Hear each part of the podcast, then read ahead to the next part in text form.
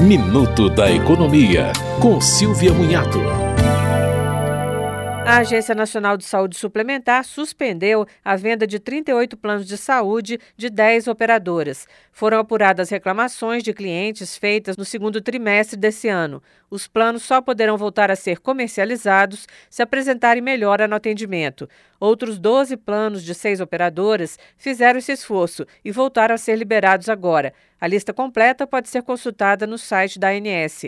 As queixas são relativas ao descumprimento de prazos máximos para a realização de consultas, exames e cirurgias, ou negativa de cobertura. O telefone da ANS é o 0800 701 9656. Repetindo, 0800 701 9656.